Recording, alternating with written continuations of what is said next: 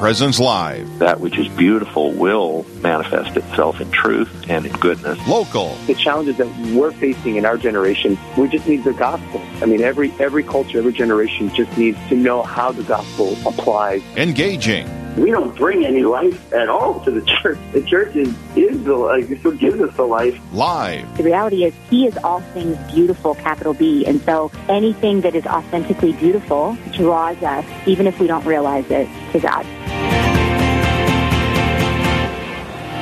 And good morning, everyone, and welcome to Real Presence Live. Uh, we're so happy that you've joined us this morning. And uh, we are indeed live. We are live from the, the St. Martin de Porres Barbershop and Lounge in Dickinson, North Dakota. That's in the Diocese of Bismarck, just 60 miles from the Montana border. We're glad that you're with us. My name is Mike Kidrowski, and I'm here with uh, the pastor of St. Patrick's Parish, uh, uh, Father Bill Ruel. Good morning. Good morning, Father Bill, and thank you for squeezing this in uh, for us today. You just completed Holy Mass just a few moments ago, and then you ran over here, took three three blocks run to get over That's here, right. and you just sat down here a few minutes later. So thank you for squeezing this in. And uh, you were just telling me before we went on the air that you are training for a marathon. You're putting in about 50 miles a week. I'm at about 50 miles a week right now. Probably top out about 70 miles a week in preparation for the Bismarck Marathon on September 17th. Uh, It's going to be my third race since I got into running a few you years are ago. you are an Iron Man. But folks, we have an exciting show for you this morning. Uh, we have with us, we are blessed to have with us the chaplain of the University of Mary in Bismarck, North Dakota, by phone this morning. We have Father Dominic Bouck. Good morning, Father Dominic. Good morning, Mike. How are you? Hey, I am blessed abundantly, and uh, thank you for joining us this morning, Father Dominic. We are uh, just anxious to hear uh, many things from you. Uh, we're, we're anxious to hear about uh, the University of Mary's uh, plan for the March for Life this uh, upcoming January, what that looks like. Uh, as you were planning for that for uh, a long time, uh, even a year ago we talked. But uh, Father Dominic, for those that don't uh, know you, uh, can you tell us a little bit about yourself? Sure. I'm uh, originally from Dickinson, North Dakota, like you. I uh, yeah. attended St. Patrick's Parish, uh, where Father Bill is the pastor. was I see your I see your name on a plaque in the sacristy every day, Father Bouck. what, what is this, The inaugural mass? Or Uh, yeah, for being one of the seminarians ordained or from St. Pat's. You're on, Oh, on oh, the wow. uh, the wall of honor. a lot? Yeah. That's. Uh, I haven't seen that. I, I gotta make a little pilgrimage. There you go. But uh, I went to college seminary at the University of St. Thomas, SJV. Uh, I went. I was in the Dominicans for a few years, and uh, then I returned to the diocese and studied in Rome. And I have served in Bismarck for four years, two years at St. Mary's High School and Cathedral, and then two years now at the University of Mary. Wonderful, Father Bouck. Uh, you, you know, for those that aren't quite sure what a chaplain of a uh, you know a major Catholic university in the United States, can you give us a, a little description or profile of a chaplain of a Catholic university? Sure. Well, it's a, very full-time job, and uh, Bishop Kagan's very generous to assign me full-time there. But uh, I I uh, do the things that a pastor would do. You know, the sacraments, provide uh, a lot of counsel. The, the students are at a very kind of important and vulnerable time in their lives, and so they want to have a lot of these deep conversations. We also have a lot of events, especially to bring in people who may be tempted to uh, lose their faith in college that we reach out to them. We have focus missionaries on our campus, uh, so they help out with that. And then uh, some trips like the March for Life, uh, do retreats, and then uh, I also teach uh, a couple courses in the Catholic Studies program. So I guess it'd be pretty full. Summer's a little lighter, but uh, the, the academic year is pretty crazy. That's interesting, Father Bouck. You kind of hinted at this uh, that even at a Catholic university, you can't by any means take it for granted that all of the students are completely faithful and, and don't have struggles in their faith and so forth. Uh, so you were saying that you do a lot on that end to make sure that uh, people who maybe are in danger of losing their faith don't. Yeah, I always say that a college campus is the most dangerous place for someone's faith, uh, and that it doesn't matter the the college or the the nurturing environment in itself. Uh, it, it's a time when they're making these big personal choices, and so I think today more than ever, you know, these, these young people desire to have a relationship uh, with, you know, some person of faith in their life, and if they if it's just kind of generic, they, they lose uh, traction. You know, they they, they want to actually be with someone who who is leading them in the faith. And so obviously the priests have that role, but even more important than the chaplain or, or even a, like a focused missionary is they're forming those friendships that keep them, you know, grounded in, in something bigger than themselves. That's such an important insight. The the power of friendship in our spiritual life. Uh, to just to understand that we we don't do this alone. There's no such thing as just me and God, right? We need each other.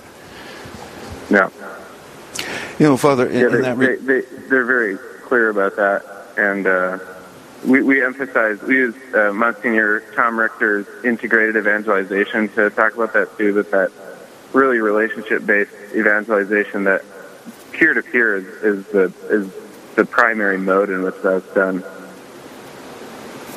Yes, um, and in regards to relationships, uh, Father Bouck, uh, gee, what an opportunity you have to build relationships, obviously, with the, the students you interact with, and you, you know the grace that comes with that.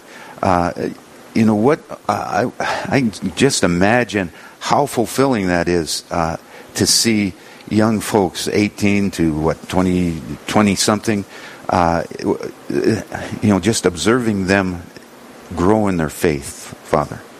Yeah, it's it's really intense. In some days, you know, a lot of days, my calendar is booked up every half hour uh, with student meetings. I also have administrative meetings and such, but you know, these kind of intense meetings. Some people are just trying to grow deeper in their spiritual life. Some people just had a family member who died. Some people are thinking about whether they should dump their boyfriend or not. Usually, to that, I just say yes. That's the easy one. And then, like, you're going every 30 minutes is like a whole new emotional experience you're going through with these students. But yeah, it really it's a privilege to be. I just said this the other day that the the thing that I've experienced as a priest that I didn't necessarily anticipate is how uh, I don't know sacred, how uh, much of a, a privilege it is to be invited into people's lives in these moments. Things that they wouldn't necessarily tell anyone they tell a priest. And you don't always have you know the exact answer, but you can help frame the question for them in the most healthy and integrated way.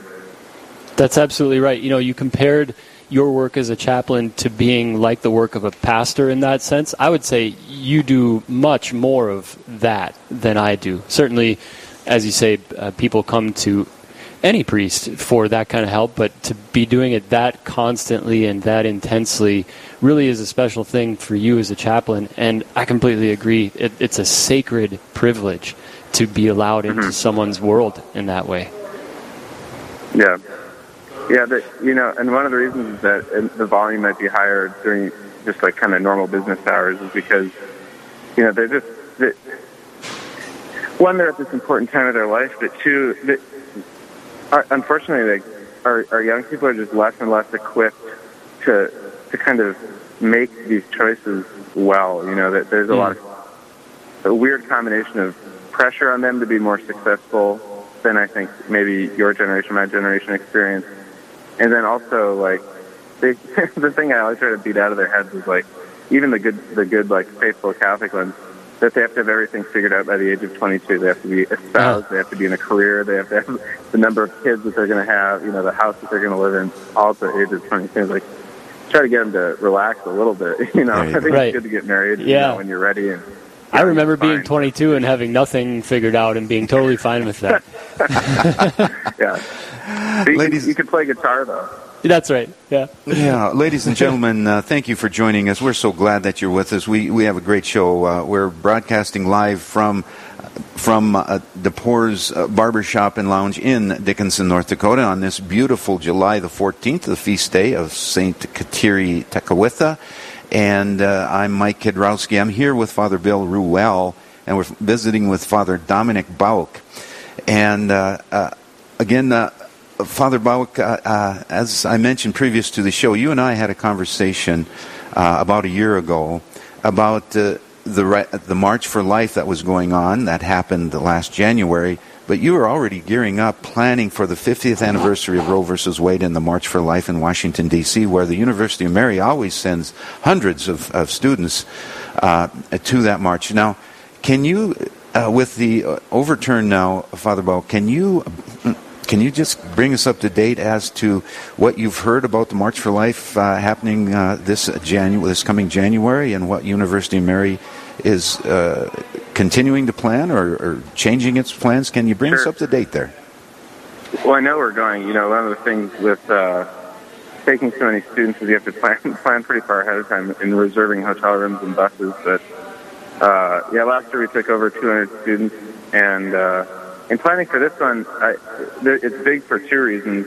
Uh, one is the 50th anniversary of of Roe v. Wade, and I figured, you know, either it's going to be overturned and there would be kind of a, a big, cel- like celebration observation of that, plus like kind of coming together to discuss how we're going to, you know, proceed into the future. That since this is a big shift, obviously uh, the issues at hand aren't solved by a legal matter, but uh, the, the march originated with, you know, the, the decision in 1973 to, to kind of make it a preserve of the Supreme Court to decide abortion rights, and that's now ended.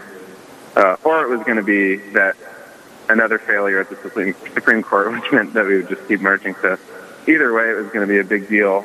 And uh, with this context, you know, I was just on the road yesterday and listening to National Public Radio, who's you know, usually more so aligned with abortion rights, but they interviewed uh, a, a, a person who works in the Diocese of Phoenix Chancery uh, in the Office of Life, and Sister Bethany Madonna, who's a sister of life, and they had an interview with just those two, and the, and the interviewer was kind of pushing back. The, the, the, the tenor of the conversation um, from NPR's perspective is like, well, what do we do now? Like, what, what are you guys going to do now? And I think Hmm. As Catholics in the public eye, we really have to be conscious of that. That uh, sometimes it's harder to win than it is to lose, and so now we have to really be vocal and and proactive about how how we're helping mothers before, during, and after pregnancy and raising a child. You know, and so I think this March for Life is going to have a a real focus on the future of saying like, okay, what does the pro-life movement mean now that we've won this uh, major legal victory? The, the the that's just a little thing compared to like the real issues that are going on in our country. Absolutely. I'm sure you've been having a lot of the same conversations I have with priests and with Catholic people uh, where we're all kind of saying the overruling of Roe versus Wade, what it really does is it gives us the freedom to do that kind of work that that we've been striving to do this whole time. It's not the end of the battle. It's something that allows us to keep fighting for women and their unborn children. Yeah, and it, it's a, it is a call for each of our consciences to be aware of that too. Like sometimes we view politics like a, a football game, and it's like, oh yeah, our side won. It's like, well, it, that's that's a real impoverished view. Um, but even things that we have done since the legalization of, of Roe versus Wade, you know, that the the real advent of these crisis pregnancy centers, which are weirdly under attack. I, that's something I don't understand for any time at all. But you know, the one in Bismarck, I've heard that one in six pregnancies in Bismarck uh, goes through the Women's Care Center there, the the crisis pregnancy center, which a lot of good people of faith, a lot of good Catholics uh, help out at. So I think just real amp- amplification of those efforts and, and, and even child care after uh, birth. We have to just really be aware of that and at our parishes to accompany people in those moments. There will always be more work to do, and we're all happy to be part of it. Yes, for sure. In, indeed. Uh, well, Father Dominic, we have to uh, take a break right now. Uh, we look forward uh, to hearing more from you on the other side of the break. Uh, don't go away. We'll be right back with Father Dominic Bouck, the chaplain at the University of Mary. Don't go away. We'll be right back.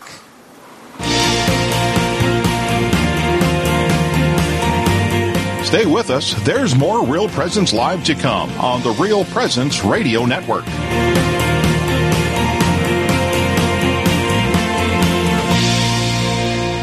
Do you know a priest who has made a difference in your life or at your parish? One who has helped you through a loss, discern an important decision, or celebrated the sacraments with you and your family? Real Presence Radio would like to know about these amazing priests. Visit our website at realpresenceradio.com slash contact to nominate your priest. And each week on Real Presence Live, we will recognize one of our priests with a dozen donuts generously donated by a local business. Help us honor our fathers by nominating your priest today. Hello, this is Mike Kidrowski, Director of Advancement for Real Presence Radio with a creative gift planning tip. Have interruptions impacted your charitable giving? If you feel like you have less to give this year, or are waiting until you get through these recent challenges, we want to let you know about some creative gift options that won't cost you a dime this year. For example, you could designate Real Presence Radio as the beneficiary of all or percentage of your IRA, or make RPR beneficiary of a percentage of your estate or specific asset. Make a bequest commitment gift this year without impacting your savings or investments. To learn more about the benefits of making a charitable bequest, please visit our plan giving website at rprlegacy.org or call me at 701 290 4503. Let's get started. I'm Carrie Dew, Executive Director of Riverview Place. I've worked my entire career in healthcare as a social worker in the hospital, skilled nursing, and hospice settings. I love my job. Not only do I get to work with a caring, dedicated team that displays human kindness to every resident, it's a privilege to offer seniors a lifestyle that reminds me of what it felt like to grow up in the small rural town of Buffalo, North Dakota. To join our faith based community, call us today for a tour at 701 412 1952.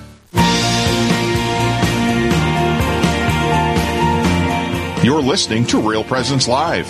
Now, back to more inspirational and uplifting stories and a look at the extraordinary things happening in our local area. Heard right here on the RPR Network.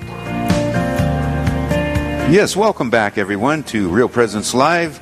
Uh, we are live from DePore's Barbershop and Lounge in Dickinson, North Dakota, in the Diocese of Bismarck. And uh, we are visiting this morning with Father Dominic Bouck, the chaplain of the University of Mary. My name is Mike Kidrowski. I'm here with Father Bill Ruel, the pastor of St. Patrick's in Dickinson, and we're talking about the upcoming uh, March, uh, excuse me, yes, March for Life in January of 2023 and what that may look like. And uh, so, uh, uh, Father, this is uh, this is history. This is a big deal the here. The first March for Life after the overruling of Roe versus Wade. Right, I imagine that it's going to be a different experience in some ways than it has been in the past. Father Bouck, do you have any thoughts about what the next March for Life, the first one after the overruling of Roe versus Wade, is going to be like? Yeah, I think you know, I think it, it will be it will be different, but honestly, I think it'll be more, especially this one uh, will be more similar to past marches than than one who maybe hasn't been on the march might imagine. Because, you know, uh, I think maybe initially in the pro-life movement is real emphasis on on the, the evil of abortion, which has never gone away. Uh, obviously, to have the full conversation, you have to talk about why why it's bad, what actually happens, but. The, it's pretty amazing. Is why it's such a powerful thing to take high school and college students to, and there's really nothing that can replicate it. Is that uh, you see a bunch of joyful people, like 100,000 or more, you know, people gathered on the lawn. It's it's one of the largest, if not the largest, demonstration in the Capitol every year, and it doesn't get all, it doesn't get the uh, publicity sometimes it really, it deserves. Partially no, it really doesn't. Th- there's there's bias and everything like that, but it's so consistent, and and there's no like reason to report on it because no one's like burning down buildings or, or you know breaking things. It's a very joyful. It's like a a joyful rally to show how much we love uh, all the vulnerable people of our society. And you know, the the, the National March for Life has really emphasized that at least since I've been going there. And you know, the phrase "love them both" has uh, gained a lot of traction there as one of their official themes. That this is this is not just about the unborn child; it's about the mother as well, and how we have to hold both of those uh, uh, persons up uh, as as dignified persons who deserve our, our love and our care. And uh, the the the young people, they have some pretty funny signs too, like Beyonce was a fetus once or something. they kind of they kind of take it and make it their own. Whereas you know, Father Father Bill might be so smart he gets very philosophical, but the high school kids kind of see it like you know uh, in these kind of creative ways. But they they really can identify with um, loving loving them both and. So in that way, I don't think the rally is going to have a huge shift because that hasn't changed. I'm sure there's going to be a, a higher pitch of excitement, but it's always very positive and very excited uh, as it is.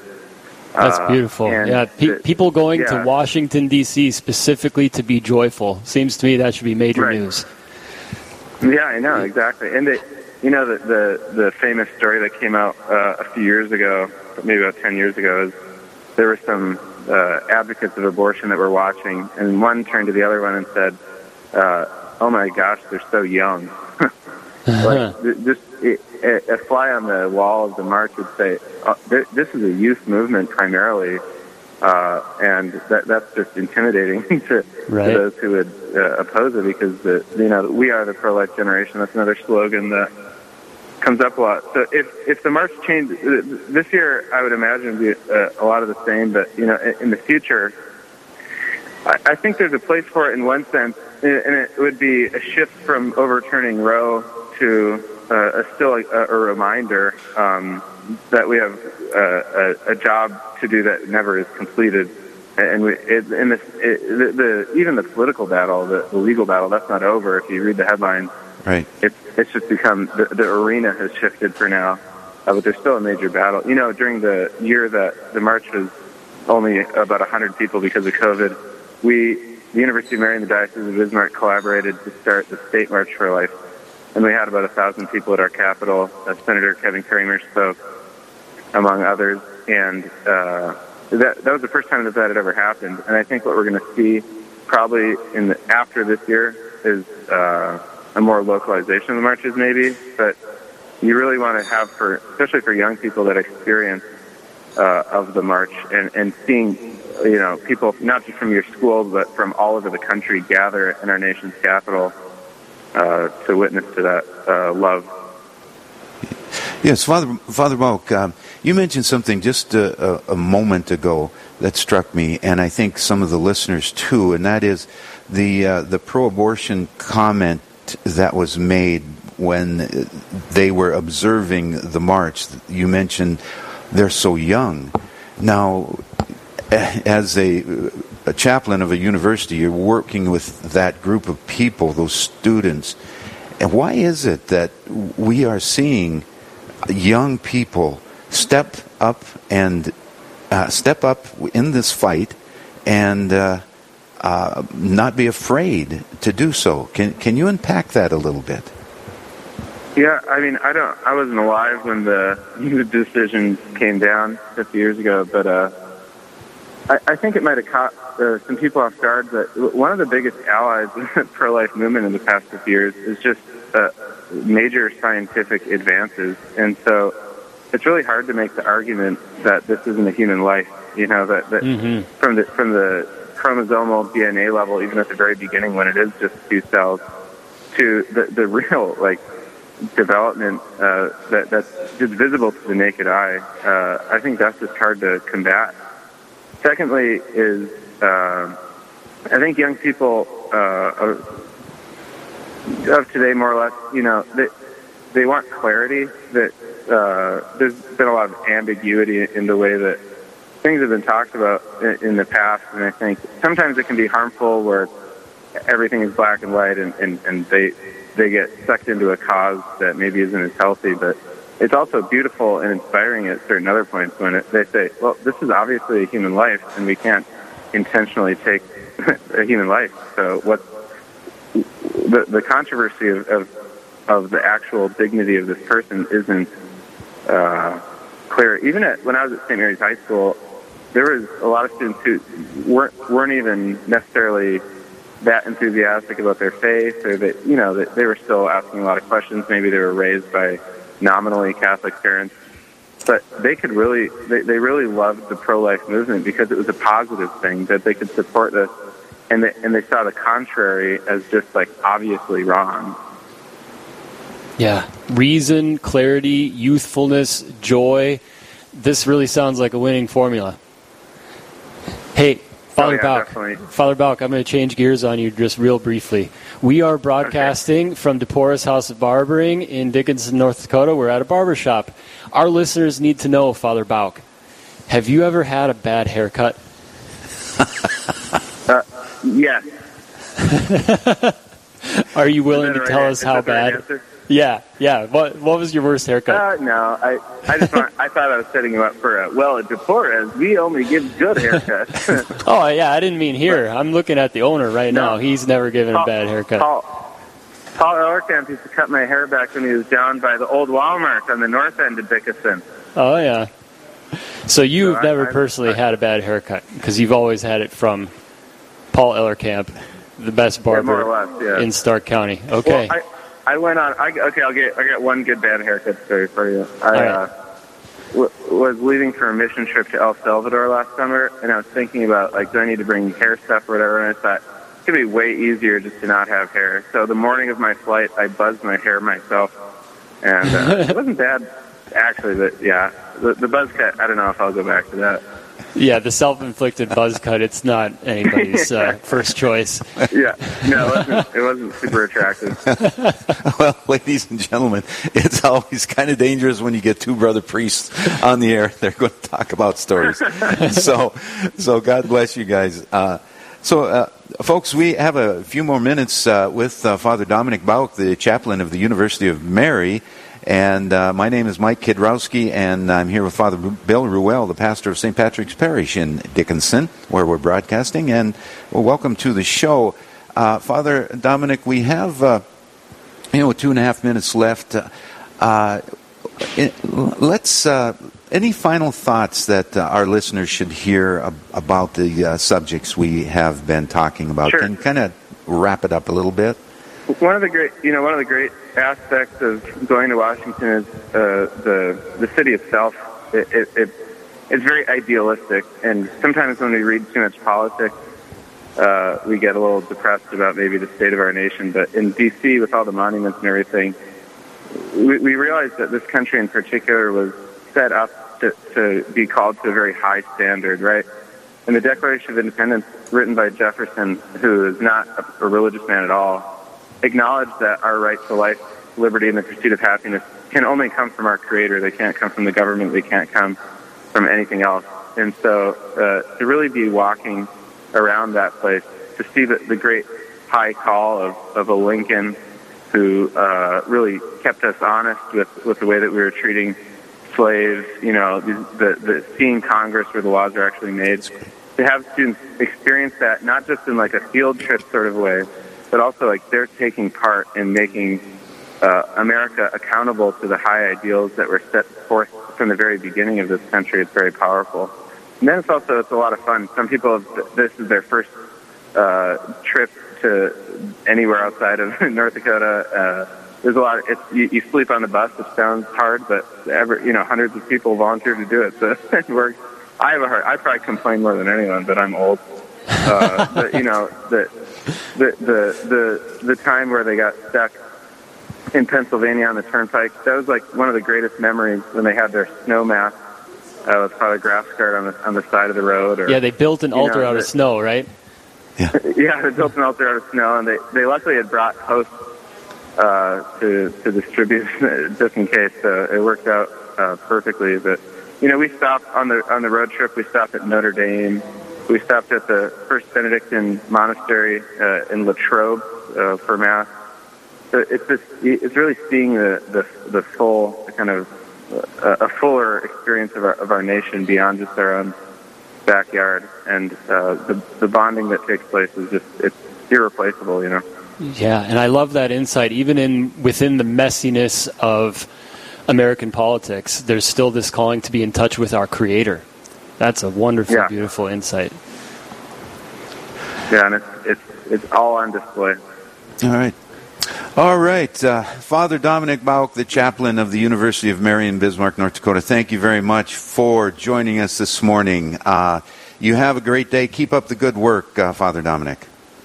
All right, thanks, Mike. Thanks, Father. Thanks. See ya.